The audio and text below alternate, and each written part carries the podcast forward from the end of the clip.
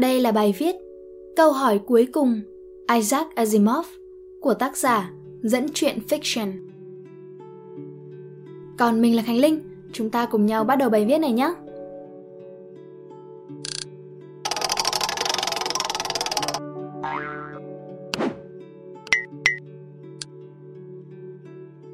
Lời nói đầu Isaac Asimov sinh năm 1920, mất năm 1992, là một trong những tác giả khoa học viễn tưởng vĩ đại nhất từ trước đến nay và là cây bút đứng đầu cho thể loại hard science fiction, khoa học viễn tưởng cứng, rất nặng và bám rất sát với thực trạng của khoa học tại thời điểm đó. Đối nghịch lại với thể loại soft science fiction, khoa học viễn tưởng mềm của các tác giả như là William Gibson hay là Philip K. Dick. Trong vòng 50 năm, trung bình cứ 2 tuần, ông lại cho xuất bản một bài viết tạp chí, một truyện ngắn hoặc một cuốn sách. Truyện ngắn The Last Question lần đầu được xuất bản năm 1956, được ông coi là truyện ngắn ưa thích nhất của mình. Kể cả nếu bạn không có nhiều hiểu biết cũng như là hứng thú với khoa học cho lắm, thì phần kết của truyện ngắn này cũng mang rất nhiều giá trị và sẽ để lại cho bạn nhiều suy ngẫm thú vị. Nhưng mà cũng xin đừng vì thế mà đọc phần cuối trước nhé. Câu hỏi cuối cùng Isaac Asimov Đây là chuyện tôi yêu thích nhất trong số tất cả những chuyện tôi đã viết. Rốt cuộc tôi đã cam kết kể lại vài nghìn tỷ năm lịch sử nhân loại chỉ trong độ dài của một chuyện ngắn. Và chính bạn sẽ là người đánh giá xem tôi đã thành công tới mức nào. Tôi cũng đã cam kết một việc khác, nhưng tôi sẽ không nói cho bạn biết đâu, vì e rằng tôi sẽ làm câu chuyện mất hay đi. Có một thực tế rất hay ho rằng vô số độc giả đã hỏi tôi rằng có phải là tôi đã viết chuyện ngắn này. Dường như không ai nhớ nổi tên của câu chuyện hay uh, chắc chắn là quên tên của tác giả. Chỉ có điều họ luôn nhớ loáng thoáng đó là tôi viết. Nhưng mà đương nhiên không ai quên được câu chuyện, đặc biệt là đoạn kết. Ý tưởng của câu chuyện dường như làm lu mờ tất cả các chi tiết khác và tôi hài lòng với điều đó. Câu hỏi cuối cùng đã được đặt ra, nửa đùa nửa thật. Lần đầu tiên vào ngày 21 tháng 5 năm 2061, vào thời điểm mà nhân loại mới bắt đầu tiến ra ánh sáng. Câu hỏi này là kết quả của một vụ cá cược trị giá 5 đô la giữa hai gã say. Và nó bắt đầu như thế này. Alexander Adele và Bertram Lubov là hai trong số những người chăm sóc đáng tin cậy của Multivac, máy tính liên kết cũng như bất kỳ người nào khác. Họ biết những gì nằm đằng sau cái màn hình lạnh lẽo, nhấp nháy liên tục. Thứ màn hình kéo dài tới hàng dặm trong cái máy tính khổng lồ đó. Ít nhất, họ cũng nắm được một cách mơ hồ về cái sơ đồ relay và mạch điện phức tạp vốn đã từ lâu vượt quá tầm hiểu biết của bất cứ người bình thường nào. Multivac là một cỗ máy biết tự điều chỉnh và tự cải tiến bản thân. Nó bắt buộc phải làm vậy vì không một người nào có thể điều chỉnh và cải tiến nó đủ nhanh và đủ tốt nổi. Vì vậy nên Adele và Lupov chỉ có thể làm việc với cái máy tính khổng lồ một cách nhẹ nhàng và hơi hời hợt như bất cứ người nào khác cũng vậy. Họ nhập dữ liệu đầu vào, điều chỉnh các câu hỏi sao cho chiếc máy tính có thể hiểu được và dịch lại những câu trả lời được đưa ra. Họ và tất cả mọi người đều được hưởng tất cả những điều tốt đẹp mà Multivac mang lại trong nhiều thập kỷ, Multivac đã góp phần thiết kế các con tàu và lập những kế hoạch cho phép con người bước lên mặt trăng, sao hỏa và sao kim. Nhưng mà ngoài chuyện đó ra thì nguồn tài nguyên nghèo nàn của trái đất chưa thể đưa con người vượt quá những cột mốc này. Những chuyến đi này tốn quá nhiều năng lượng. Trái đất đang khai thác và sử dụng than cũng như uranium ngày càng hiệu quả. Nhưng nguồn tài nguyên thì vốn dĩ chỉ có hạn. Mặc dù vậy, dần dần Multivac đã tìm ra cách để trả lời những câu hỏi sâu sắc một cách căn bản hơn. Và vào ngày 14 tháng 3 năm 2061, điều tưởng chừng như chỉ có trong giả thuyết đã được biến thành hiện thực. Năng lượng mặt trời đã được lưu trữ, chuyển đổi và sử dụng trực tiếp trên quy mô toàn hành tinh. Toàn bộ trái đất giờ đây đã dừng đốt than, dừng phân hạch uranium và bật công tắc kết nối tất cả vào một trạm nhỏ với đường kính chỉ khoảng một dặm rưỡi, bay quanh trái đất với khoảng cách bằng một nửa với mặt trăng. Tất cả mọi nơi trên trái đất hoạt động bằng những tia năng lượng mặt trời vô hình. 7 ngày trôi qua và con người vẫn chưa nguôi được sự vui mừng về sự kiện này. Và Adele cùng Lupov cuối cùng cũng trốn được khỏi công việc để gặp nhau ở nơi mà không ai có thể tìm ra họ. Trong những căn hầm ngầm bỏ hoang, nơi lộ ra vài phần của chiếc multivac khổng lồ. Không người giám sát, dường như không hoạt động, chỉ sắp xếp dữ liệu một cách lười biếng với những tiếng nhấp chậm rãi. Ngay cả chiếc máy này cũng đang tận hưởng kỳ nghỉ xứng đáng của mình. Và hai người nhận thức rõ điều đó. Họ không có ý định phá bĩnh kỳ nghỉ này của nó, chỉ ít là lúc ban đầu. Họ mang theo một chai rượu và vào lúc đó họ chỉ muốn xả hơi cùng nhau bên chai rượu đó thôi. Adele cất tiếng. Thật tuyệt vời khi nghĩ về việc đó. Khuôn mặt tròn của anh đã có nhiều nếp nhăn và anh ta chậm chậm khoáng cốc rượu của mình bằng cái que thủy tinh, nhìn ngắm những viên đá trôi vụng về trong cốc. Chúng ta có thể sử dụng bao nhiêu năng lượng cũng được, lại hoàn toàn miễn phí.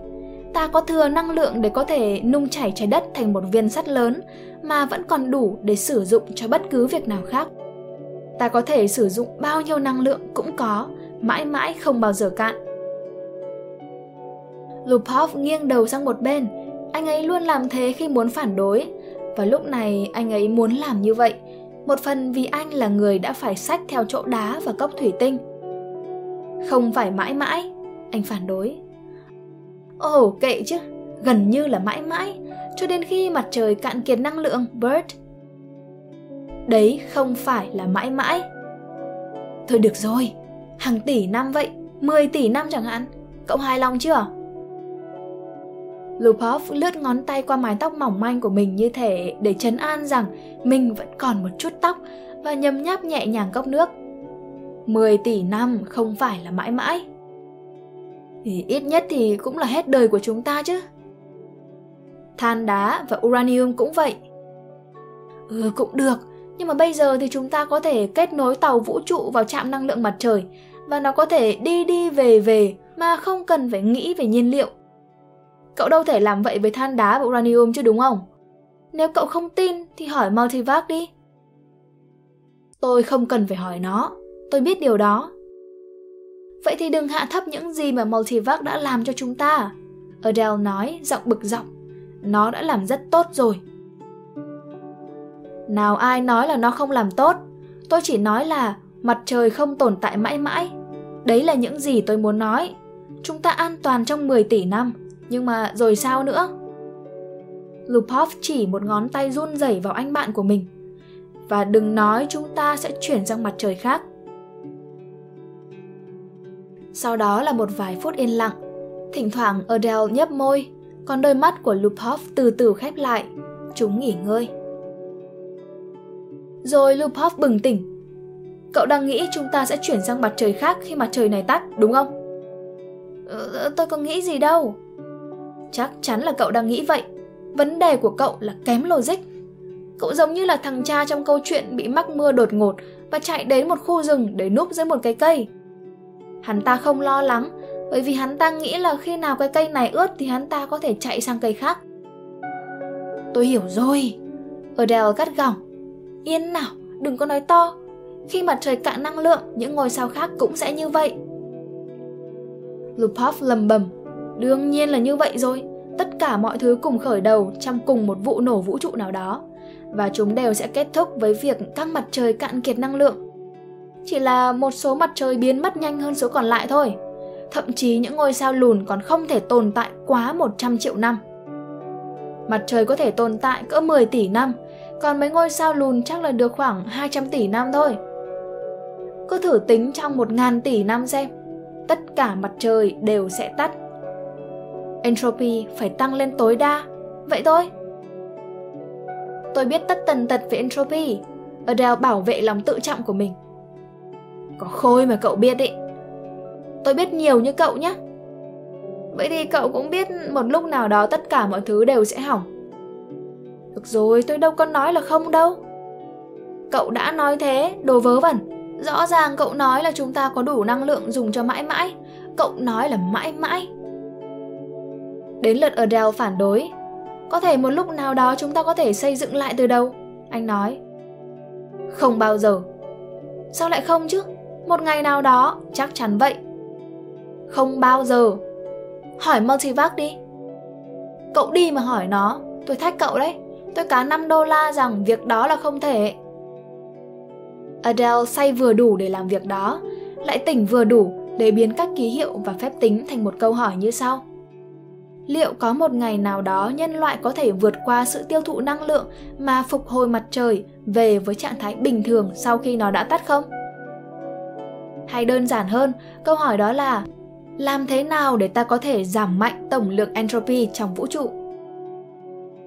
Cỗ máy multivac đột ngột trở nên im lặng, đèn báo dừng nhấp nháy và tiếng click click đều đặn của Roland ngừng lại. Sau đó, khi mà hai người kỹ thuật viên không thể nín thở chờ đợi lâu hơn nữa, bỗng vang lên tiếng đánh máy từ cái bàn phím gắn với chiếc máy. Chỉ vỏn vẹn 12 từ được hiện lên. Không đủ dữ liệu để đưa ra câu trả lời hợp lý. Lupov thì thầm, không có cửa nào rồi. Hai người vội vã bỏ đi. Tới sáng hôm sau, với cơn đau đầu và cái miệng đắng ngắt hành hạ, hai người đã quên đi sự việc ngày hôm trước. Gerard, Gerardine và hai đứa nhỏ Gerardette, một và hai, ngắm nhìn khung cảnh đầy sao ngoài cửa sổ từ từ thay đổi khi con tàu hoàn thành bước nhảy siêu không gian. Ngay lập tức, bức tranh lấm tấm các vì sao đã bị thế chỗ bởi một đốm sáng rực rỡ, chỉ to bằng viên bi, nằm ngay giữa màn hình. X23 đây rồi! Gerard tự tin cất tiếng. Một bàn tay gầy của anh kẹp chặt sau lưng, bàn tay trắng dần vì nắm quá chặt. Hai cô bé Gerardette đã lần đầu trải qua bước nhảy siêu không gian và đã được trải nghiệm cảm giác trong ngoài nhất thời đảo lộn. Chúng cố giấu tiếng cười khúc khích và đuổi nhau ầm ĩ xung quanh bà mẹ, vừa chạy vừa gào lên. Chúng ta tới X23 rồi! Chúng ta tới X23 rồi! Yên nào các con! Geraldine gắt lên.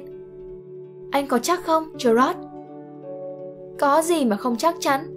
Gerard hỏi, liếc nhìn khối kim loại ngay dưới trần tàu vũ trụ. Nó chạy dọc theo chiều dài của căn phòng, biến mất ở bức tường hai đầu phòng. Nó dài bằng với chiếc tàu. Gerard gần như không biết gì về thanh kim loại này, ngoại trừ việc nó được gọi là microvac, máy vi tính. Nó trả lời câu hỏi khi người ta đặt câu hỏi cho nó. Rằng nếu không ai hỏi gì thì nó vẫn có nhiệm vụ lái con tàu tới một điểm đến được định trước. Vẫn phải lấy năng lượng từ các trạm năng lượng bán ngân hà, vẫn phải tính toán các phương trình do các bước nhảy siêu không gian. Gerard và gia đình chỉ cần phải chờ đợi và sống thoải mái trong khu nghỉ của con tàu. Có người đã từng nói với Gerard rằng AC trong từ microvac viết tắt cho từ automatic computer, máy tính tự động trong tiếng Anh cổ. Nhưng mà anh ta đã gần quên điều đó rồi. Đôi mắt của Geraldine ứa lệ khi cô nhìn ra ngoài cửa sổ. Em không kiềm lòng được, em thấy không ổn khi rời khỏi trái đất. Trời ạ, sao lại thế? Gerard lên tiếng. Chúng ta chẳng có gì ở đó cả. Chúng ta sẽ có mọi thứ trên X23. Em sẽ không cô đơn đâu. Ta đâu phải là những người đầu tiên. Đã có hơn một triệu người trên hành tinh này. Chúa ơi, cháu của chúng ta sẽ phải đi tìm kiếm những thế giới mới vì X23 sẽ trở nên quá chật trội. Sau đó, sau một khoảng thời gian suy nghĩ, anh bảo này, thật may mắn là máy tính có thể giúp ta di chuyển liên ngân hà với tình hình phát triển dân số của nhân loại. Em biết, em biết mà, Geraldine nói một cách thảm hại. Geraldine một líu lô. Chiếc microvac của chúng ta là chiếc microvac tốt nhất thế giới. Bố cũng nghĩ vậy, Gerard nói, nghịch tóc cô bé. Đó là một cảm giác không tệ khi bạn có một chiếc microvac của riêng mình và Gerard vui mừng vì anh là một phần của thế hệ này chứ không phải là một thế hệ nào khác. Trong thời niên thiếu của cha anh, những chiếc máy tính duy nhất to lớn đến mức trải rộng hàng trăm dặm vuông. Mỗi hành tinh chỉ có một chiếc duy nhất. Người ta gọi nó là máy tính hành tinh. Chúng đã phát triển đều đặn về kích thước trong hàng nghìn năm sau đó và gần như ngay lập tức trở nên tiến bộ vượt bậc về mặt hiệu năng. Thay thế cho các bóng bán dẫn là các van phân tử, nên ngay cả chiếc máy tính hành tinh lớn nhất cũng có thể được đưa vào một khoảng không gian chỉ tương đương một nửa khối lượng của một chiếc tàu vũ trụ. Trong lòng Gerard dâng trào cảm xúc bởi anh luôn luôn nghĩ rằng chiếc microvac của mình phức tạp hơn nhiều lần thứ multivac cổ xưa đã từng thuần hóa mặt trời và gần phức tạp bằng chiếc máy tính hành tinh của trái đất, vốn là chiếc lớn nhất. Thứ đã lần đầu tiên giải quyết được vấn đề di chuyển siêu không gian và đã biến việc di chuyển ngân hà trở thành hiện thực. Có biết bao nhiêu mặt trời, biết bao nhiêu hành tinh, Geraldine thở dài, bận rộn với biết bao suy nghĩ. Cứ đà này chắc các thành viên trong gia đình sẽ chuyển tới các hành tinh khác mãi mãi mất. Gerard nói với một nụ cười. Không phải mãi mãi, một ngày nào đó nó sẽ ngừng lại, nhưng không phải trong hàng tỷ năm tới. Nhiều tỷ năm cơ, ngay cả mặt trời cũng phải tắt chứ. Entropy phải tăng lên. Entropy là gì hả bố?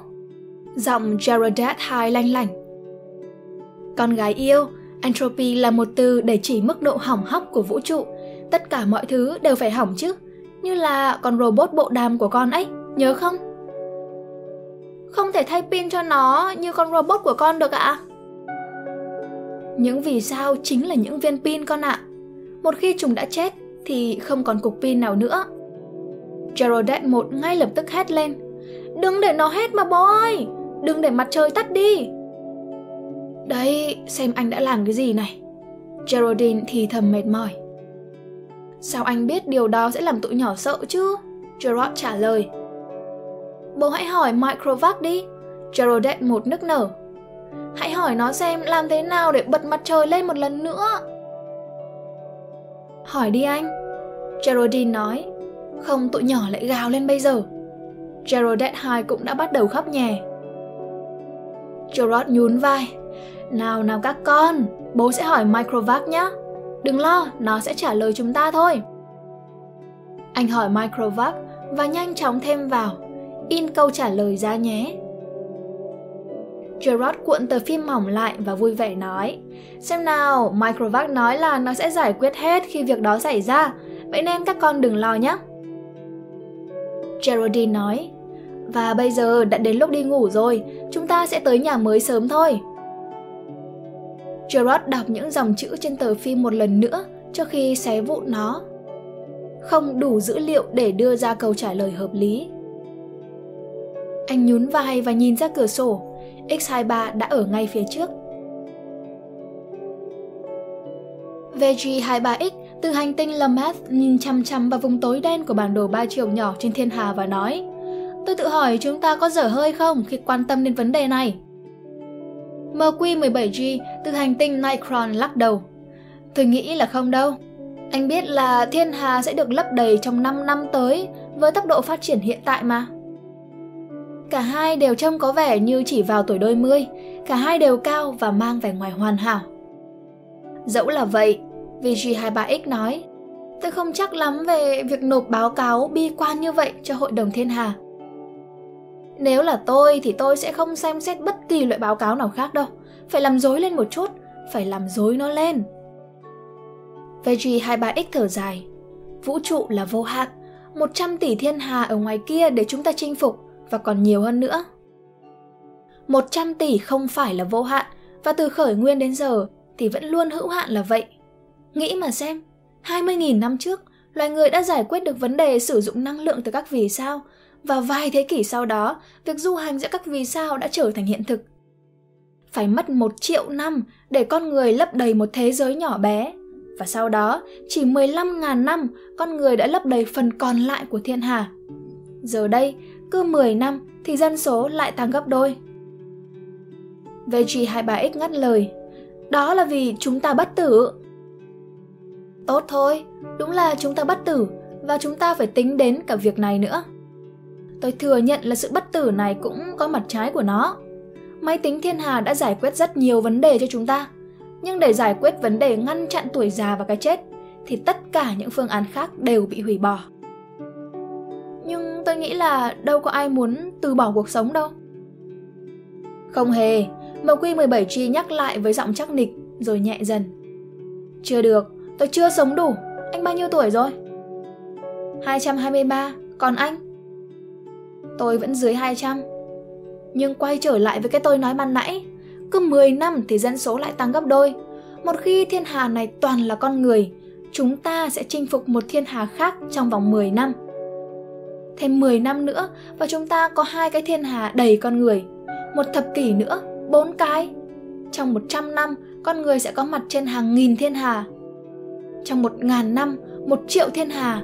Trong 10.000 năm, toàn bộ phần vũ trụ mà chúng ta biết đến sẽ có sự hiện diện của chúng ta. Thế rồi sao? VG23X nói, có một vấn đề nhỏ khác, đó là vận chuyển.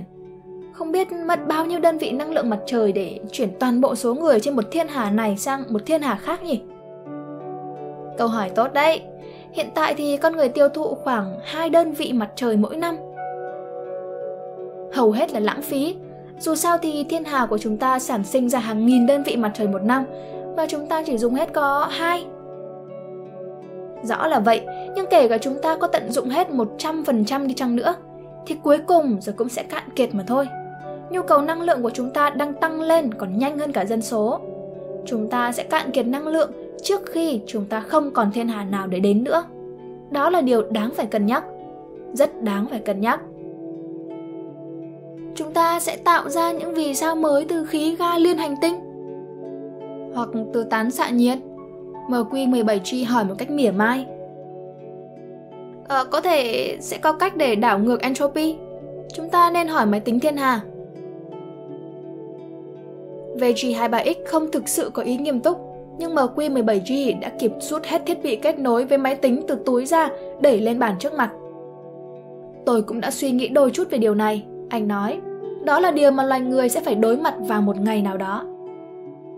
Anh nhìn chằm chằm vào thiết bị nhỏ trên bàn, nó chỉ dài 2 inch và không có gì bên trong cả. Nhưng được kết nối thông qua siêu không gian tới máy tính thiên hà, phục vụ cho toàn nhân loại.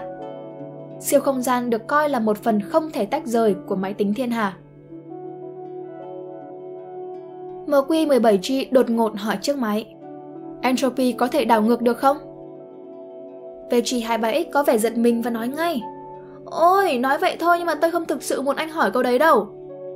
Sao không? Chúng ta đều biết là entropy không thể bị đảo ngược, không thể nào từ khói và cho mà lại làm ra cây được. Anh có cây trên thế giới của anh chứ? MQ17G hỏi. Âm thanh của máy tính thiên hà làm họ giật mình. Giọng nói nhỏ nhẹ, đẹp đẽ phát ra từ thiết bị trên bàn. Nói rằng không đủ dữ liệu để đưa ra câu trả lời hợp lý. Về trì 23X nói, thấy chưa? Rồi hai người quay trở lại câu hỏi về bản báo cáo họ sẽ đưa cho Hội đồng Thiên Hà. Tâm trí của Z Prime trải rộng ra toàn thiên hà mới, gần như không quan tâm gì đến vô và những vì sao nằm rải rác quanh nó. Anh ta chưa thấy thiên hà này trước kia bao giờ, liệu anh ta có bao giờ nhìn thấy tất cả chúng không? Có biết bao nhiêu thiên hà, mỗi thiên hà đều chứa trong nó một tập thể con người. Nhưng tập thể đó cũng là một thứ gánh nặng. Càng ngày, thứ bản nguyên thực sự của con người càng được tìm thấy nhiều hơn ở đây, ngoài không gian vũ trụ. Tâm trí chứ không phải thể xác, thân thể của con người vẫn nằm trên các hành tinh, trải qua hàng thiên thu. Đôi khi họ cũng thức dậy để hoạt động, nhưng rồi việc đấy cũng càng ngày hiếm có hơn. Thỉnh thoảng cũng có một vài cá thể xuất hiện và tham gia vào cái tập đoàn hùng mạnh đó. Nhưng mà để làm gì đâu, vũ trụ không còn mấy chỗ chứa cho những con người mới nữa. Z Prime bị đánh thức bởi giấc mơ khi gặp những tia ý thức của một cá thể khác. Tôi là Z Prime, Z Prime nói. Còn anh? Tôi là D Saun, thiên hà của anh. Chúng tôi chỉ gọi nó là thiên hà, còn anh? Cũng vậy, tất cả mọi người đều gọi thiên hà của họ là thiên hà, không có một cái tên nào khác. Sao lại không chứ? Phải đấy, vì tất cả các thiên hà đều giống nhau mà thôi. Không hẳn là tất cả, con người có nguồn gốc ở một thiên hà nào đó. Đấy là thứ tạo nên sự khác biệt. z Prime nói, trên cái nào cơ? Ờ, tôi không biết, có lẽ máy tính vũ trụ biết. chúng ta hỏi anh ta chứ? Tôi bỗng dưng cảm thấy tò mò. Nhận thức của Z Prime mở rộng cho đến khi những thiên hà co lại, trở thành những hạt nhỏ bé giải rác trong một nền vũ trụ khổng lồ. Hàng trăm tỷ thiên hà, tất cả đều có những con người bất tử ở đó, chứa đựng trí thông minh với những tâm trí trôi bay tự do trong vũ trụ. Thế nhưng có một tập thể con người độc đáo so với tất cả những tập thể con người khác, bởi họ là nòi giống của thiên hà gốc. Một trong số họ, trong một quá khứ xa xôi và mơ hồ nào đó, đã từng ở thiên hà duy nhất có con người. Dì Prime với sự tò mò dâng lên cực điểm khi nhìn thiên hà này. Gọi lên, máy tính vũ trụ, thiên hà mà con người ở đầu tiên ở đâu? Máy tính thiên hà đã nghe thấy, bởi trên mỗi một thế giới, nó đều có bộ tiếp nhận và mỗi bộ tiếp nhận đó sẽ truyền thông tin qua siêu không gian đến nơi mà máy tính thiên hà cư ngụ, nơi nào đó ở rất xa. G Prime chỉ biết có một người mà suy nghĩ của anh ta đã từng thâm nhập vào khoảng mà máy tính vũ trụ có thể cảm nhận được. Và anh ta nói rằng ở đó chỉ có một quả cầu sáng chói, trải dài hai phết, rất khó để nhìn rõ. Nhưng làm thế nào mà toàn bộ chỗ đấy là máy tính vũ trụ được? G Prime đã hỏi. Hầu hết các phần của nó, anh ta trả lời, nằm trong siêu không gian. Ở dạng nào thì tôi không thể tưởng tượng được.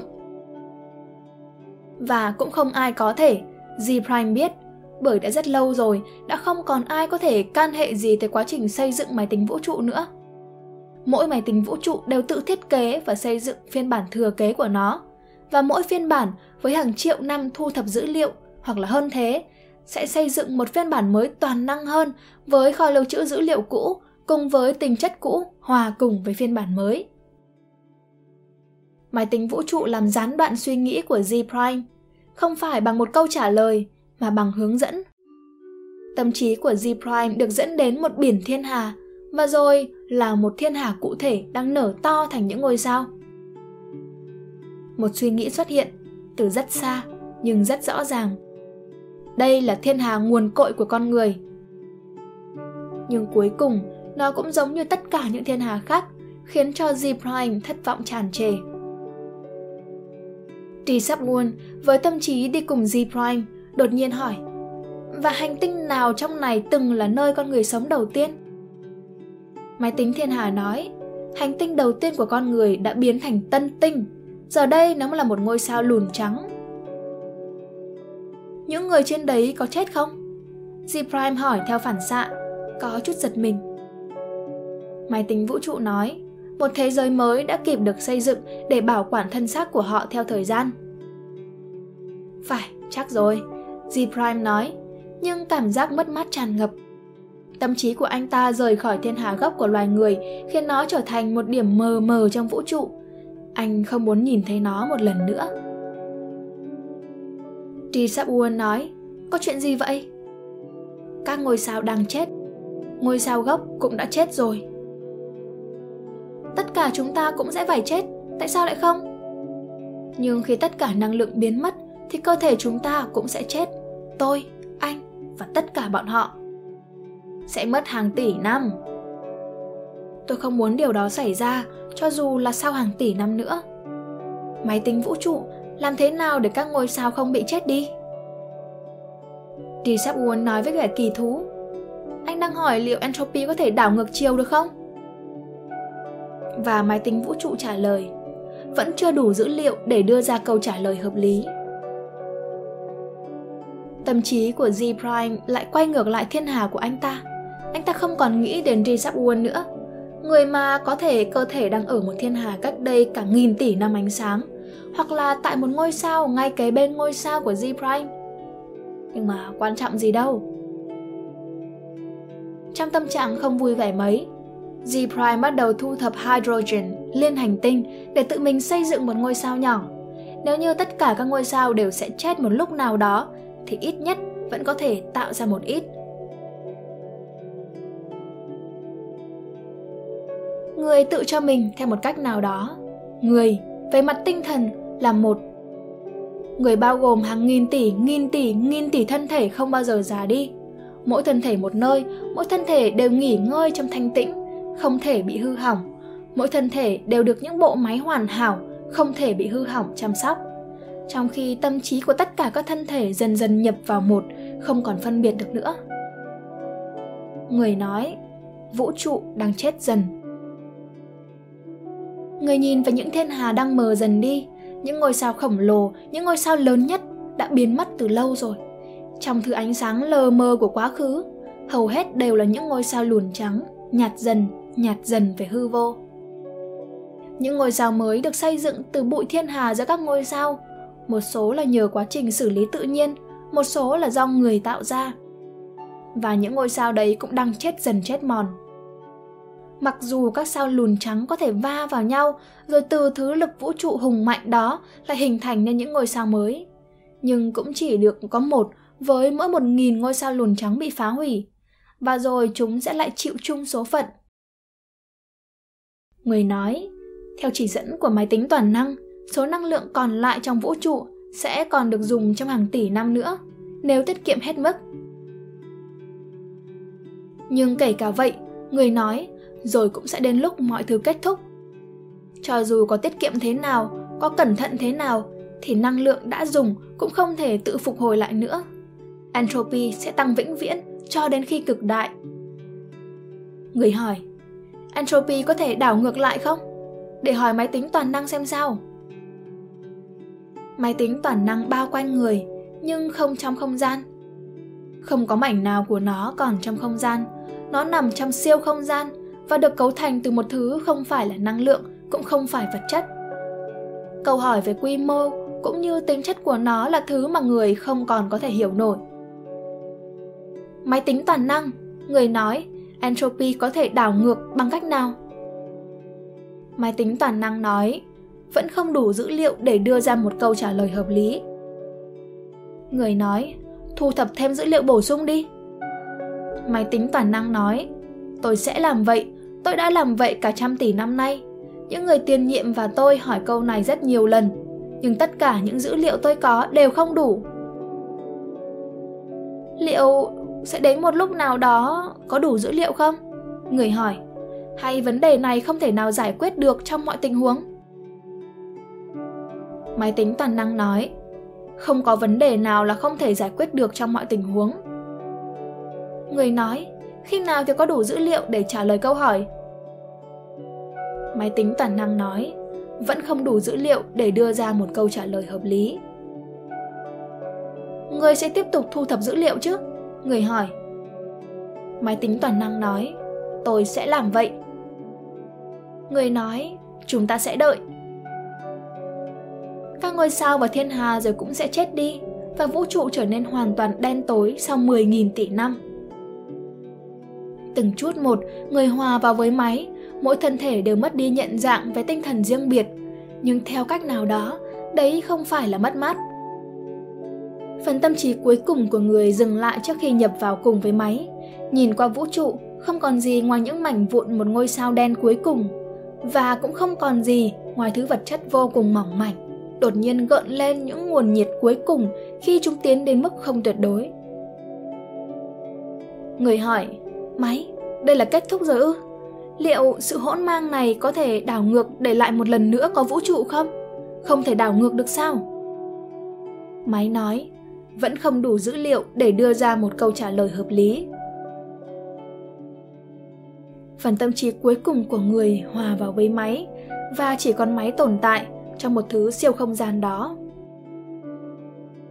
Vật chất và năng lượng biến mất cùng với không gian và thời gian. Thậm chí máy chỉ còn tồn tại vì câu hỏi cuối cùng mà nó chưa bao giờ tìm được câu trả lời. Từ cái lúc mà người thợ nửa tỉnh nửa say hỏi một cái máy tính mà đối với máy còn thấp bé hơn rất nhiều một con người với người. Tất cả các câu hỏi khác đã được trả lời và cho đến lúc câu hỏi cuối cùng này được trả lời thì máy cũng không thể giải phóng ý thức của mình được. Tất cả các dữ liệu thu thập được đều đã hết, chẳng còn gì để mà thu thập cả.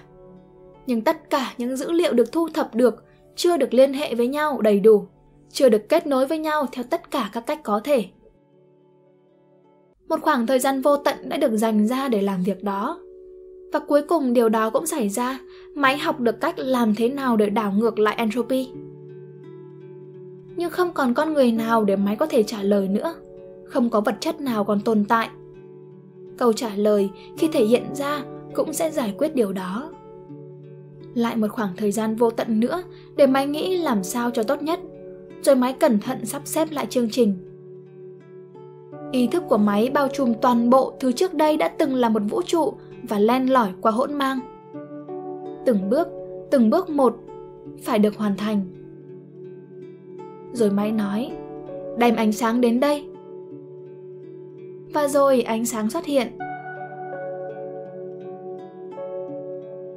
Hy vọng rằng các bạn sẽ thích video lần này. Đừng quên ấn like, share và ấn subscribe để ủng hộ chúng mình nhé. Và nếu các bạn cũng thích những nội dung như trên, hãy đăng nhập vào website của nhà nhện là spiderroom.com để tìm đọc thêm nhé. Và mình là Khánh Linh. Bye!